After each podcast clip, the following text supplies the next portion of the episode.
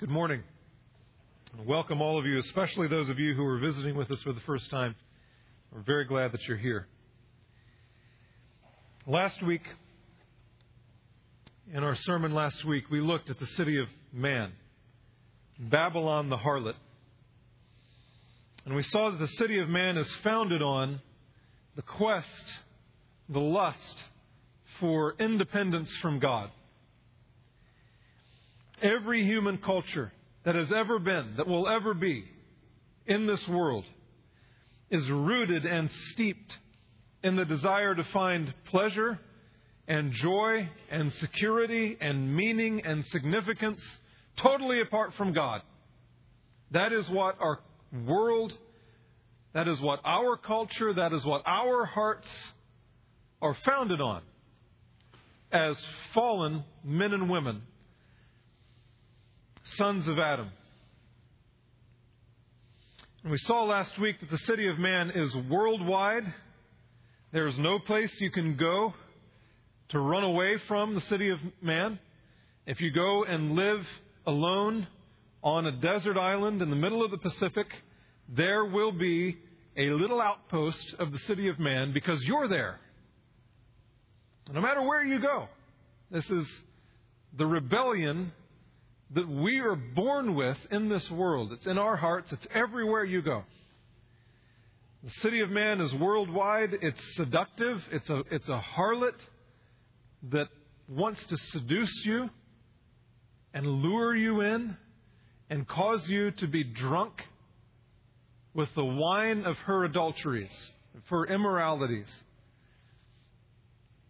And the city of Man is bloodthirsty. Babylon, Babylon, Babylon, Babylon, she wants nothing more than to cause you and me to be seduced, and if we will not be seduced, then to kill us. And we also saw that the city of Man, the, the harlot Babylon, is doomed. Completely doomed. God will destroy her. God will destroy the city of Man at the end of the age, and all those who are found to be her citizens will perish with her. Doomed. Fallen is Babylon the Great. But that's only half the story. Today we're going to look at the other part of the picture, the city of God. Last week I asked four questions about the city of Man. This week I'm going to ask those same questions about the city of God. Number one, what is the origin of the city of God? And just like with Babylon, the city of Man, we had to go all the way back to Genesis, to the very beginning of the history of the world. With the city of God, we have to go all the way back to Genesis to understand how it began. And if you have your Bible with me, we're going to be in several places today, so please follow along with me and uh, try to keep up. First of all, Genesis two, verses eight and nine. Genesis two, eight and nine.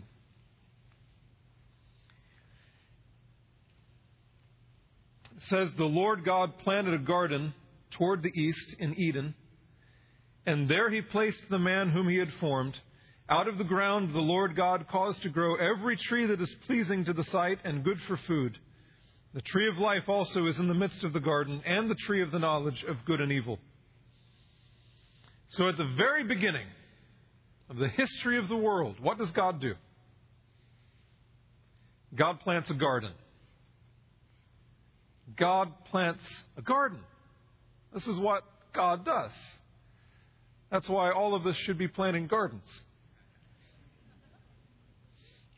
because we're made in the image of God. The beginning of the history of mankind, God planted a garden. The name of the garden was Eden, and literally in Hebrew, Eden means delights. So God planted a garden, and he called it the Garden of Delights because it's filled with delightful things. He filled the garden with every form of plant and animal and fruit. He filled it with everything that they would ever need to eat, to thrive, beautiful things. And he put a man and a woman in it. And God placed man in the middle of that garden of delights. And in the center of that garden, there stood two trees. And one was the tree of the knowledge of good and evil that we saw last week with the fall of man into sin. because Adam and Eve disobeyed God and ate of it, and the other was the tree of life.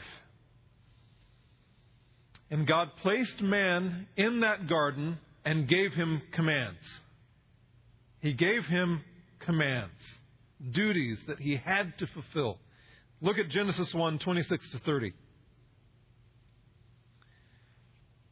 Then God said, "Let us make man in our image according to our likeness, and let them rule over the fish of the sea, and over the birds of the sky, and over the cattle, and over all the earth, and over every creeping thing that creeps on the earth."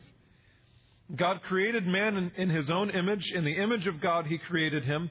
Male and female he created them. God blessed them, and God said to them, "Be fruitful and multiply, and fill the earth, and subdue it, and rule over the fish of the sea, and over the birds of the sky, and over every living thing that moves on the earth." And God said, "Behold, I have given you every plant yielding seed that is on the surface of all the earth, and every tree which has fruit yielding seed. It shall be food for you. And to every beast of the earth, and to every bird of the sky, and to everything that moves on the earth which has life, I have given every green plant for food." And it was so. Adam and Eve were put in the midst of this garden that God had planted, and they were put in the middle of the garden to, to what? To work. To work. The garden would not tend itself. It would not make itself beautiful. It needed men. It needed a man and a woman to make this garden beautiful. God commanded them to tend it, to work it, to beautify it. God gave them the command to rule over the earth as his vice regents, as kings under him, the high king. God gave them the command to fill the earth with offspring and to subdue the earth and to live in harmony and peace and dependence on God. And none of those commands have ever been revoked. This is the way the world is made. This is what God has given us, mankind, to do. And as long as Adam and Eve trusted God and believed his word and lived in total dependence on him, there was paradise. Man lived at peace with his God. We read in, in Genesis that God used to come in the cool of the day down to the garden and walk with man in the cool of the, of the evening. He had fellowship with him. He had peace with him. There was warmth. There was love. Man lived at peace with his God. Man lived at peace with himself. Uh, there was no, there was nothing to have a bad conscience about. There was nothing to worry about. There was nothing to be afraid of. And man lived at peace with man. Adam and Eve lived in perfect harmony with each other. Peace rooted in trusting and relying on God. Peace rooted in being dependent on God. On being under God, of having, of loving the fact that God tells us what to do, loving the fact that God gives us commandments, loving the fact that God is our authority, loving the fact that he has cared for us by providing everything we need and gladly submitting to him. But we saw last week how all of that was utterly ruined and twisted and shattered as a result of Adam and Eve believing Satan's lie. And instead of being God's friends, what happens to them? They run from him. They're his enemies.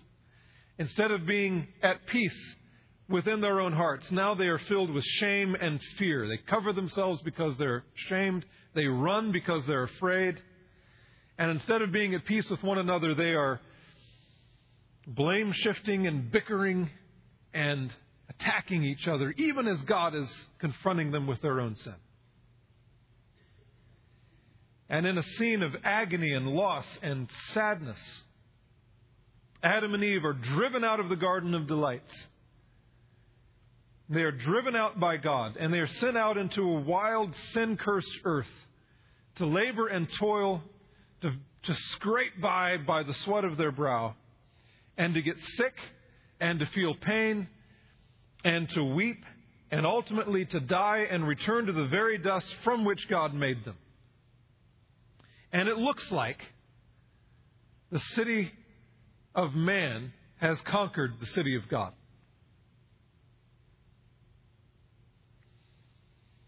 But it's not true.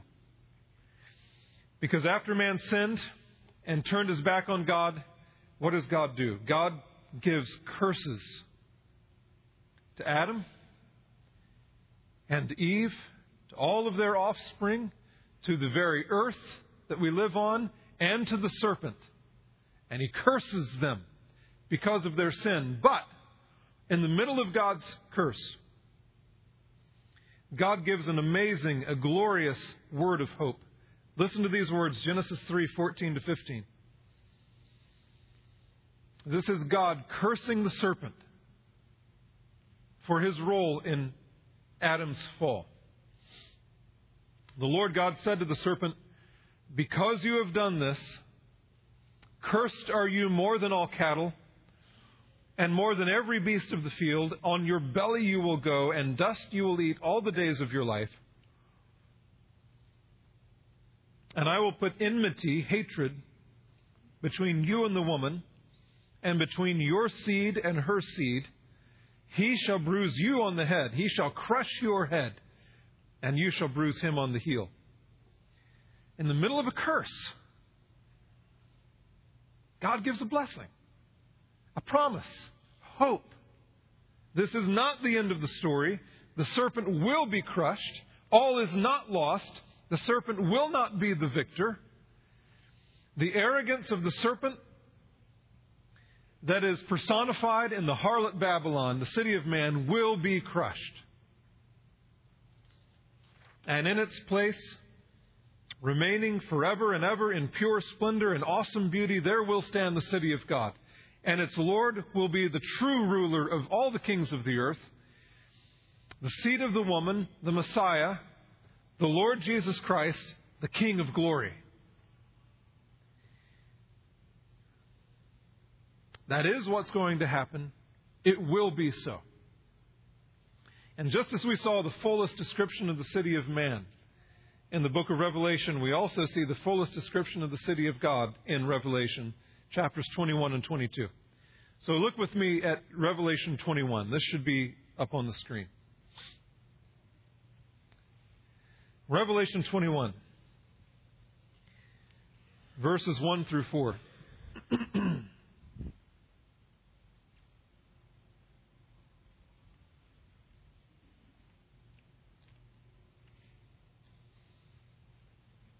The Apostle John says, "Then I saw a new heaven and a new earth, for the first heaven and the first earth passed away, and there was no longer any sea. And I saw the holy city, New Jerusalem, coming down out of heaven from God, made ready as a bride adorned for her husband. And I heard a loud voice from the throne saying, 'Behold, the tabernacle of God is among men, and he will dwell among them, and they shall be his people, and God himself will be among them. And he will wipe away every tear from their eyes, and there will no longer be any death. There will no longer be any mourning or crying or pain. The first things have passed away.'" So at the end of time, what does John see coming down out of heaven? What is it that he sees? He sees a city. He sees the holy city, New Jerusalem. But notice, what else? What else is this city? This city is also a woman.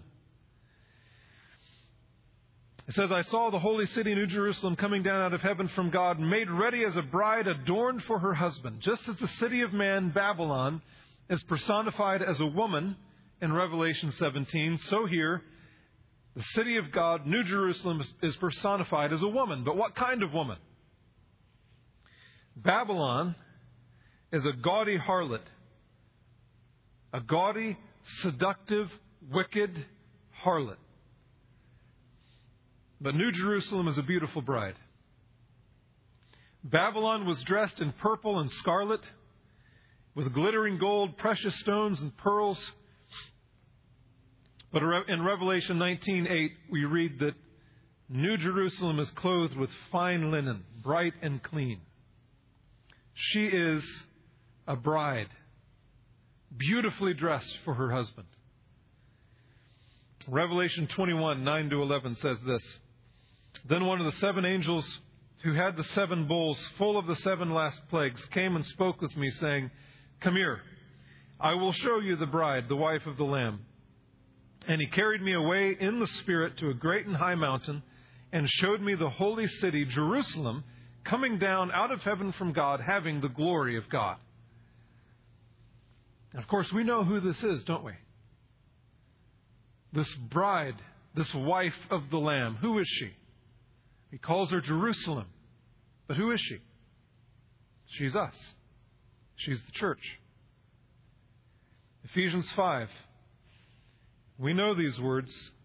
Christ loved the church and gave himself up for her, so that he might sanctify her, having cleansed her by the washing of water with the word, that he might present to himself the church in all her glory, having no spot or wrinkle or any such thing, but that she would be holy and blameless. What John sees, the bride, the wife of the Lamb, spotless, coming down out of heaven. God sees, Jesus, John sees, sorry, the church. He sees the church. City of God, New Jerusalem. But not as it is, as it will be. Spotless. Clothed in fine linen, bright and clean, holy and blameless. What are the characteristics of the city of God? What is she like? Number one, it's universal. Babylon, I said, is worldwide. No matter where you go on this earth, you will find Babylon, because Babylon is wrapped up in our hearts as fallen men and women. But the New Jerusalem is universal. It's cosmic. It's bigger than just this world. Look at Revelation twenty-one, five again. He who sits on the throne said, "Behold, I am making all things new." Everything, the universe, will be made new. The, the appearance of the New Jerusalem will coincide with the recreation of the entire universe. God says, "I am making everything new." The whole universe, everything about it, everything that was broken by sin, everything that fell under the curse of God in the Garden of Eden, will be made new. All of it. Look at Revelation twenty-one, twenty-four to twenty-six. It says, "The nations, all of the nations will walk by its light, and the kings of the earth will bring their glory into it," into the city of New Jerusalem. "In the daytime, for there will be no night there, its gates will never be closed, and they will bring the glory and the honor of the nations into it." All the nations will walk by the light of New Jerusalem. "In that day, the kings of the earth will bow in reverence before the throne of God. And on that day, the words that were spoken by the prophet Habakkuk will, will be true universally." It says, "The earth will be filled with the knowledge of the glory of the Lord as the waters cover the sea." Totally inundated with the knowledge of the glory of the Lord. No spot left untouched. Nothing left of the old order of things at all. Universal. Cosmic. Everything. The fabric of the universe remade.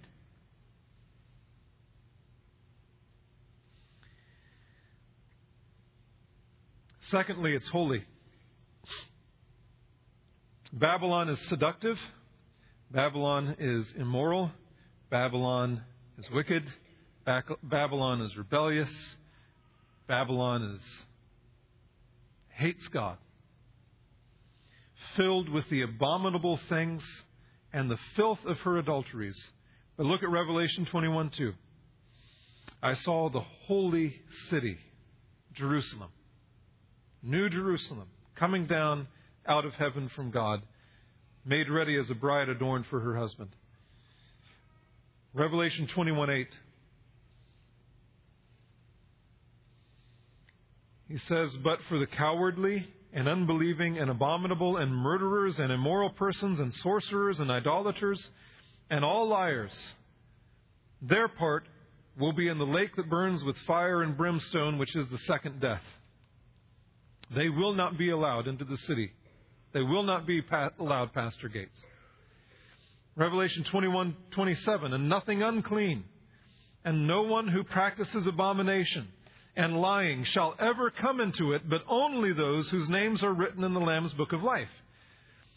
The city of God is filled with holiness and purity and beauty. Everything good,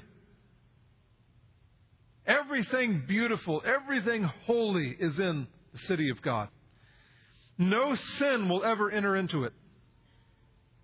No wicked, autonomous, arrogant man will ever be a citizen, but it is inhabited only by those whose names are written in the Lamb's book of life.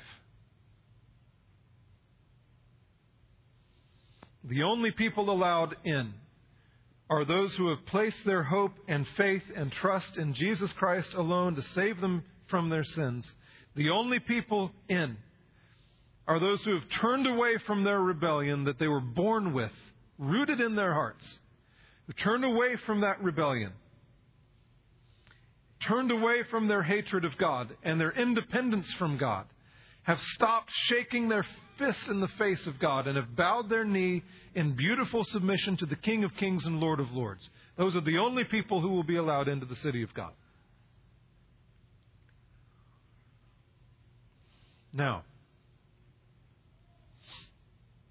some of you hear those words, and when you hear them, what do you do?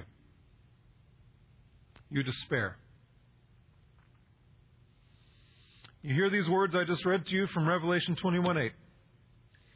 But for the cowardly and unbelieving and abominable and murderers and immoral persons and sorcerers and idolaters and all liars, their part will be in the lake that burns with fire and brimstone, which is the second death. You hear those words, and you say to me, but that's me. That's me. I am cowardly. I am unbelieving. I am abominable. I am a murderer. I killed my own child when I had that abortion. I am immoral. I am a liar. And you hear those words from Revelation twenty-one twenty-seven, nothing unclean, no one who practices abomination and lying shall ever come into it. And you think, but that's me. I am unclean. I am abominable. I know myself. I know what I am like. I know what I've done. And here's what I say to you. Here's what I say to you. Listen to me very carefully. You're right. You are right. You and I are all of those things. But what else does it say? It says there is a book called the Lamb's Book of Life, and it contains the names of all of those whose sins have been washed by the blood of the Lamb. And in order to have your sins washed by the blood of the Lamb, what do you have to be? In order to have your sins washed by the blood of the Lamb, what do you have to be? You have to be a sinner. You have to be a sinner. And if you're not a sinner, or if you don't think that you're a sinner, then you have no place in the Lamb's Book of Life. None. The Lamb's Book of Life is for sinners. Jesus came for sinners. He did not come for the righteous, but for sinners. And New Jerusalem is not gated against sinners. The New Jerusalem is not gated against sinners. Do you hear me? It is gated against unrepentant sinners. It is gated against those who do not see their sin. Or it's gated against those who do see their sin, but they love it. And they love the fact that they love it. And they have no pangs of conscience at all. They have called a, a, a truce with sin.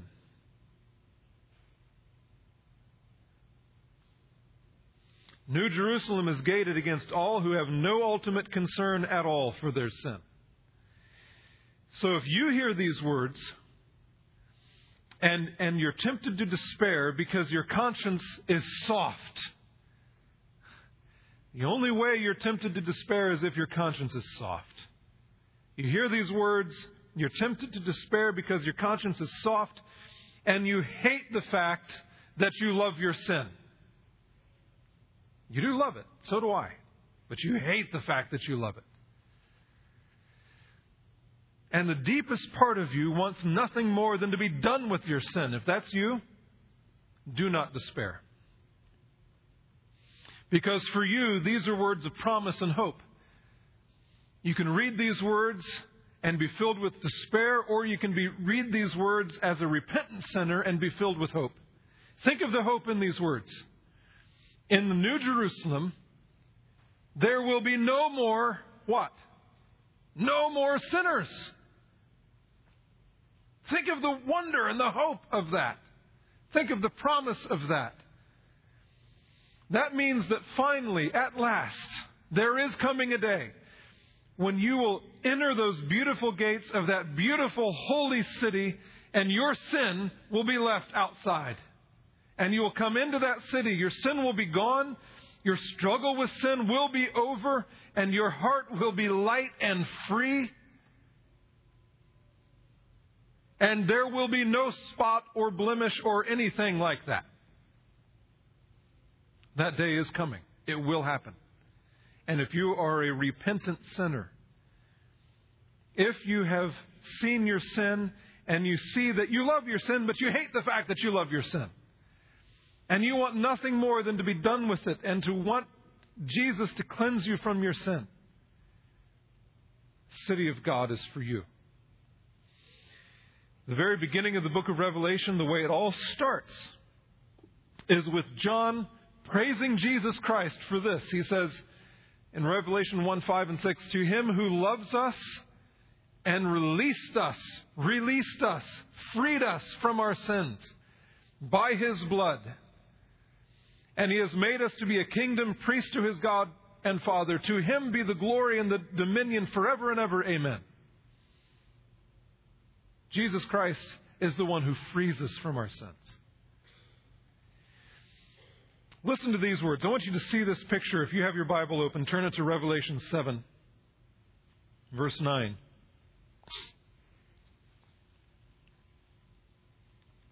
And I want you to see yourself in this description, because he is describing everyone who has repented of their sins, who has turned to Jesus Christ, who has wanted nothing more than to, to obey him and to trust him and to have him forgive them. Revelation seven nine.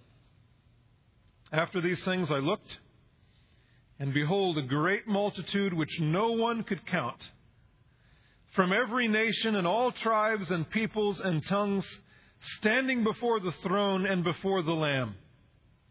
Standing before him.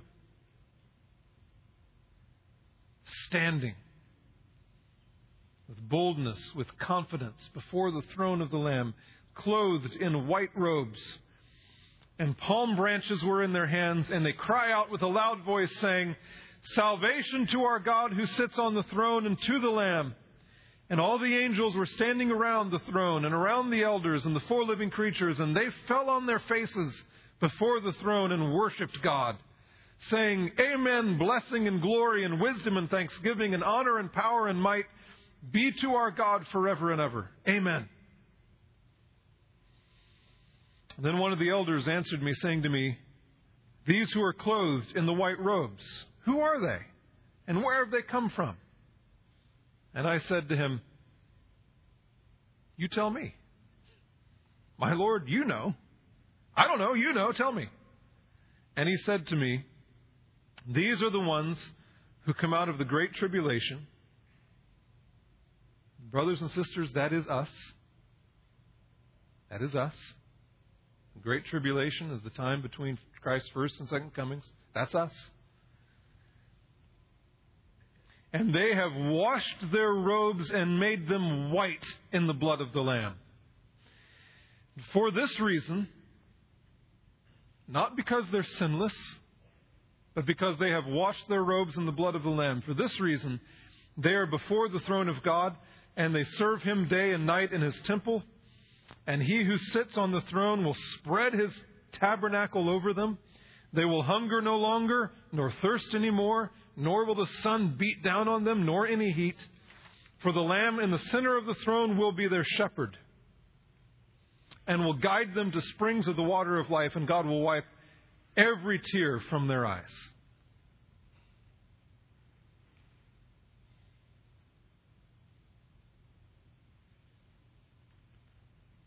That's you. To wash your robes white in the blood of the Lamb assumes that your robes are dirty. But you can wash them clean in the blood of Jesus Christ that was shed for you. So do not despair, but throw yourself at the feet of this wonderfully kind Savior who shed every drop of his blood for sinners just like you. He shed his blood for sinners like you, so that you could be clean, so that you could come into the city of God. Do not despise the blood that was shed for you by thinking that your sin is too much for him. Your sin is not too much for him. Humble yourself and receive that cleansing.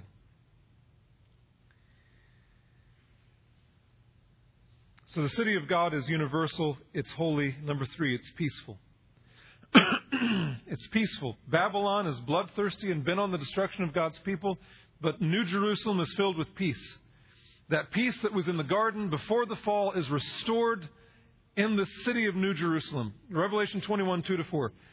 And I saw the holy city, New Jerusalem, coming down out of heaven from God, made ready as a bride adorned for her husband. And I heard a loud voice from the throne saying, "Behold, the tabernacle of God is among men, and he will dwell among them, and they shall be his people, and God himself will be among them. And he will wipe away every tear from their eyes, and there will no longer be any death.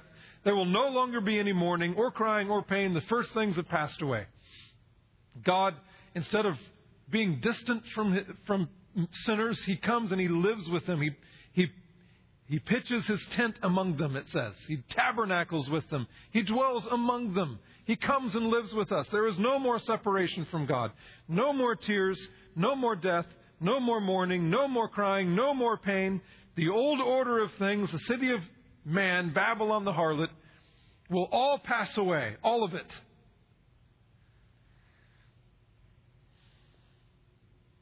And it will be a city of peace. Listen to God's, uh, John's description of the city of God in Revelation twenty-two, one to five. Listen to what he sees. He comes into the city. The angel shows him what it looks like. Then he showed me a river of the water of life, clear as crystal, coming from the throne of God and of the Lamb, in the middle of its street. On either side of the river was a tree of life, bearing twelve kinds of fruit, yielding its fruit every month. And the leaves of the tree were for the healing of the nations. There will no longer be any curse. And the throne of God and of the Lamb will be in it, and his bondservants will serve him. They will see his face, and his name will be on their foreheads. And there will no longer be any night. And they will not have need of the light of a lamp, nor of the light of the sun, because the Lord God will illumine them, and they will reign forever and ever. What is this that he sees? This is the Garden of Eden. This is the Garden of Delights coming into existence again. Just like it was, but better. No more curse. You see, at the heart of the New Jerusalem, there stands the same tree that stood at the center of the Garden Eden, of Eden is the tree of life, and that tree will be for the healing of the nations. This city is more like a garden, a beautiful garden, than it is like a bustling city. We're not talking Manhattan here. We're talking beauty. Delight, again, no more curse. The river of life flowing freely to be, to be relished in. And that is what the city of God is like. Universal renewal, universal holiness, universal peace.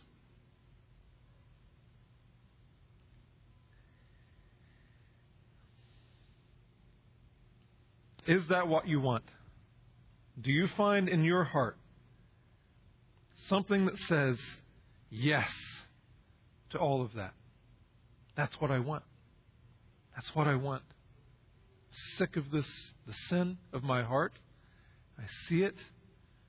And so often I love it, but I hate the fact that I love it, and I want to be done with it. And I see this city where there's peace and holiness, and God is there. And I can have fellowship with Him that's not broken. Is that what you want?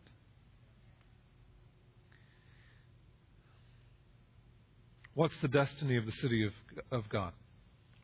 Where is this going? The destiny of the city of man is utter doom and destruction, but the destiny of the city of God is eternal glory. Revelation twenty-one, twenty-two to twenty-five.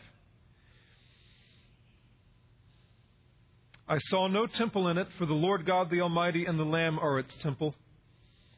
And the city has no need of the sun or of the moon to shine on it, for the glory of God has illumined it, and its lamp is the Lamb. The nations will walk by its light. The kings of the earth will bring their glory into it in the daytime, for there will no, be no night there. Its gates will never be closed. Eternal glory. The glory of New Jerusalem is Jesus. Now, do you want to spend eternity with Jesus? Some of us don't.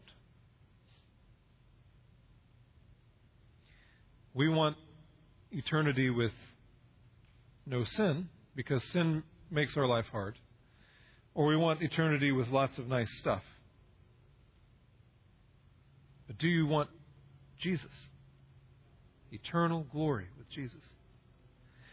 Revelation twenty-two, five, and there will no longer be any night, and they will not have need of the light of a lamp or the light of the sun, because the Lord God will illumine them, and they will reign forever and ever. New Jerusalem will gloriously endure forever and ever. Gloriously endure forever and ever. And all who live in the city of God will reign forever and ever. A kingdom of priests, holy for the Lord. Which leads me to my last question. What is our response to the city of God? How should we respond to this holy, peaceful, glorious city? Will you refuse to believe that it exists because you can't see it, or you can't touch it, or you can't verify it with your reason? Will you assume that you're a citizen of the city of God, even when all of your desires and affections and dreams and hopes focus on the city of man? Look at God's call in Revelation twenty-two, seventeen. The Spirit and the bride say, "Come." And let the one who hears say, "Come." And let the one who is thirsty, "Come." Let the one who wishes take the water of life without cost. Do you remember God's call to us in regards to Babylon is come out of her?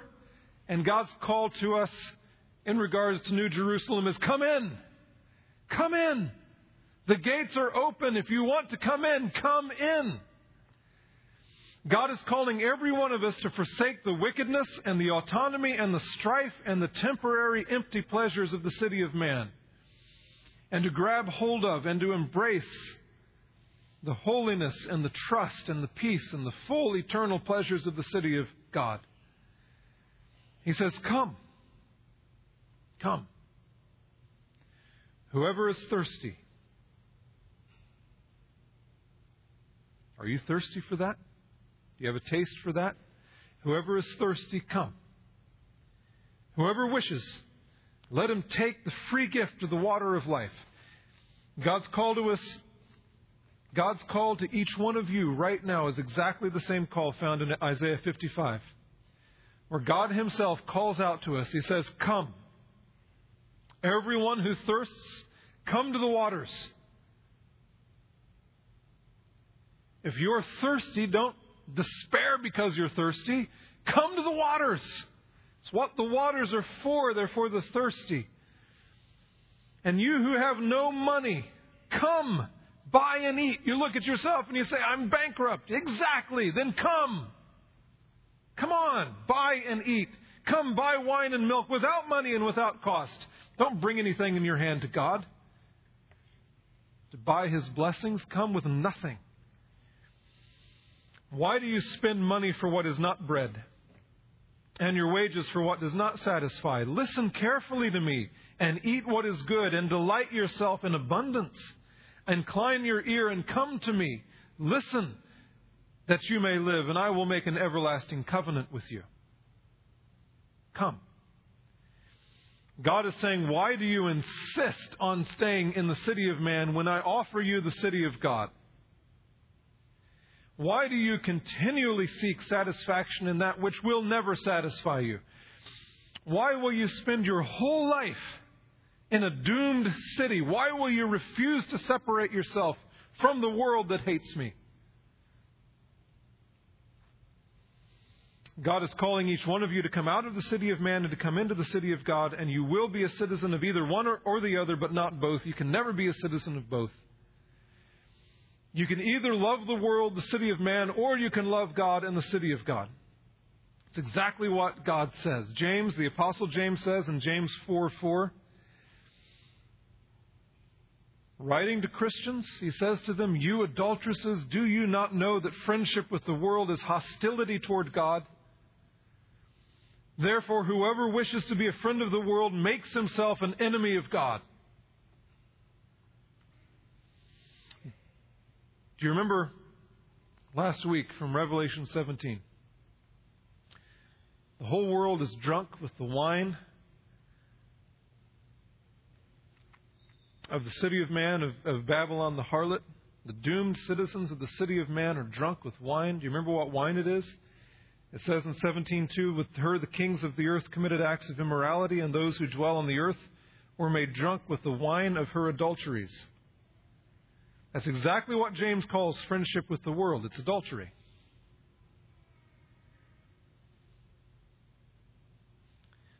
What does what is adultery? Adultery is professing with your mouth faithfulness to a husband or a wife, but having a heart that's constantly, constantly going somewhere else. Eyes that are constantly going somewhere else, affections that are constantly going somewhere else, a body that's constantly going somewhere else. It's exactly what James says. This is friendship with the world. It's adultery. Saying, I love God, I trust God, I want God, but your life is filled with everything else.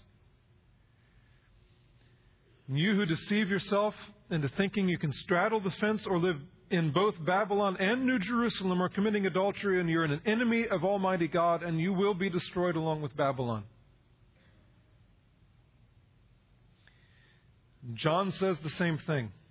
First John chapter two. Do not love the world or the things in the world. If anyone loves the world, the love of the Father is not in him. For all that is in the world, the lust of the flesh, the lust of the eyes, the boastful pride of life, is not from the Father, but is from the world. The world is passing away, and also its lust. It will be doomed. The city of man is doomed, but the one who does the will of God lives forever in the city of man, the city of God. So here's the question for us today. How do we live as citizens of the city of God, New Jerusalem, in the middle of Babylon, the city of man? Here's the answer that the Bible gives all over the place, over and over again. First Peter that we're reading now is filled with this. We live by faith as aliens and strangers in the world. We live by faith as aliens and strangers in the world. We set our eyes on our true home, New Jerusalem, and by faith we obey God in the midst of a godless world as people who are motivated by the absolute certainty that God will keep his promises to us. I want you to turn to Hebrews chapter eleven. And I want you to see some examples of this, of real men and women who did exactly that. And this is where we'll, we'll end.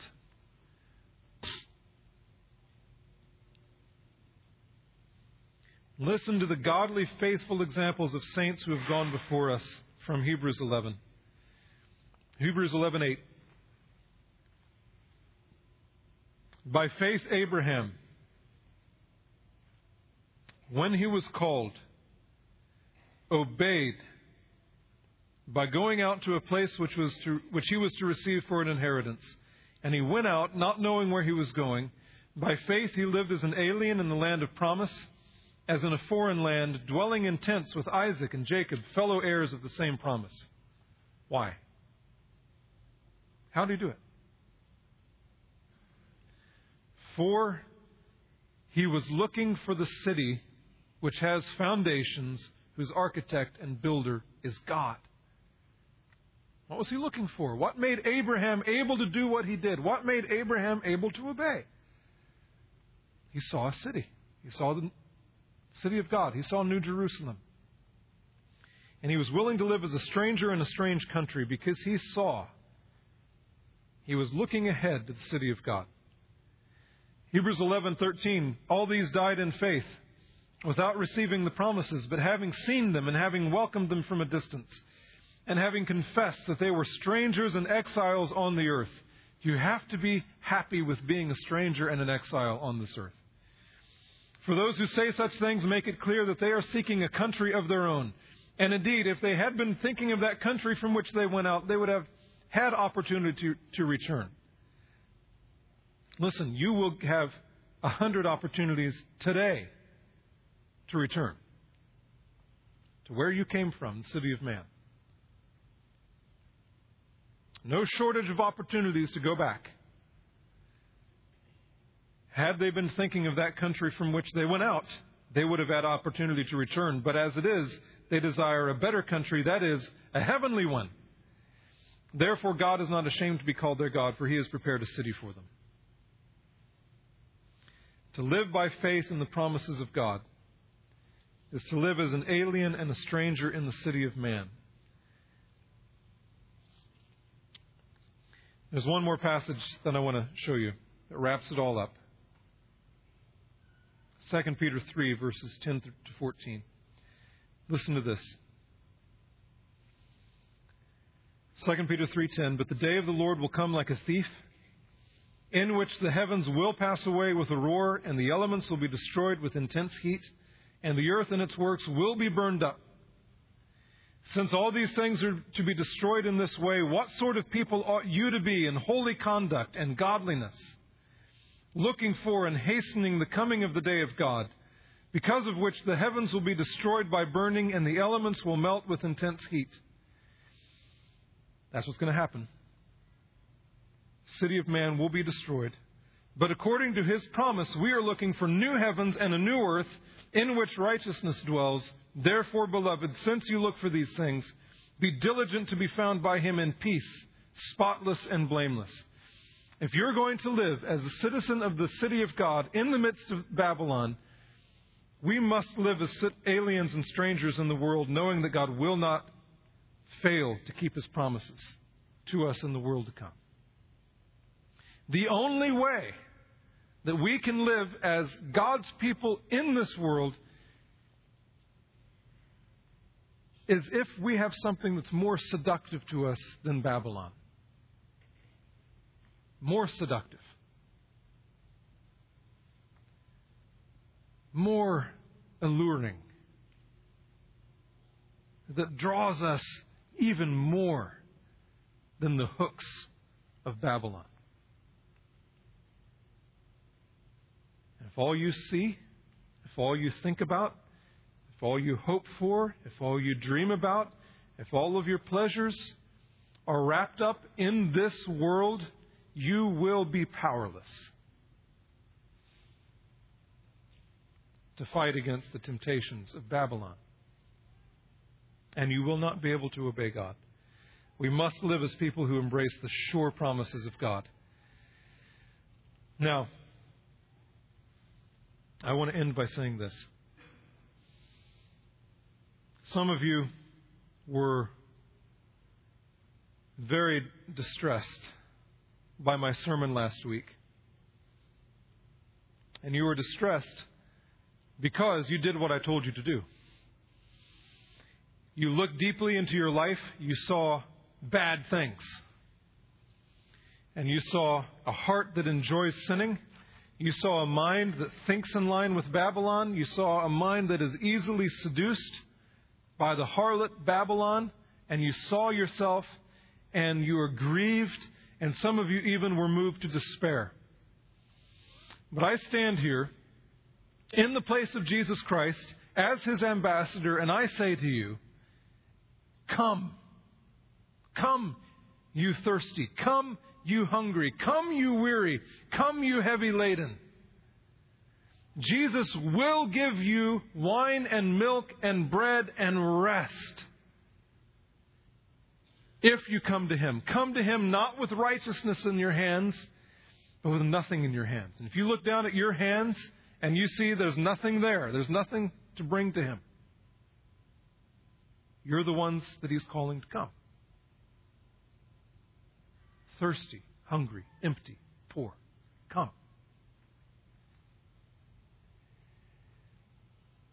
Others of you last week were not distressed at all. You might have been distressed with me, but you were not distressed with yourself.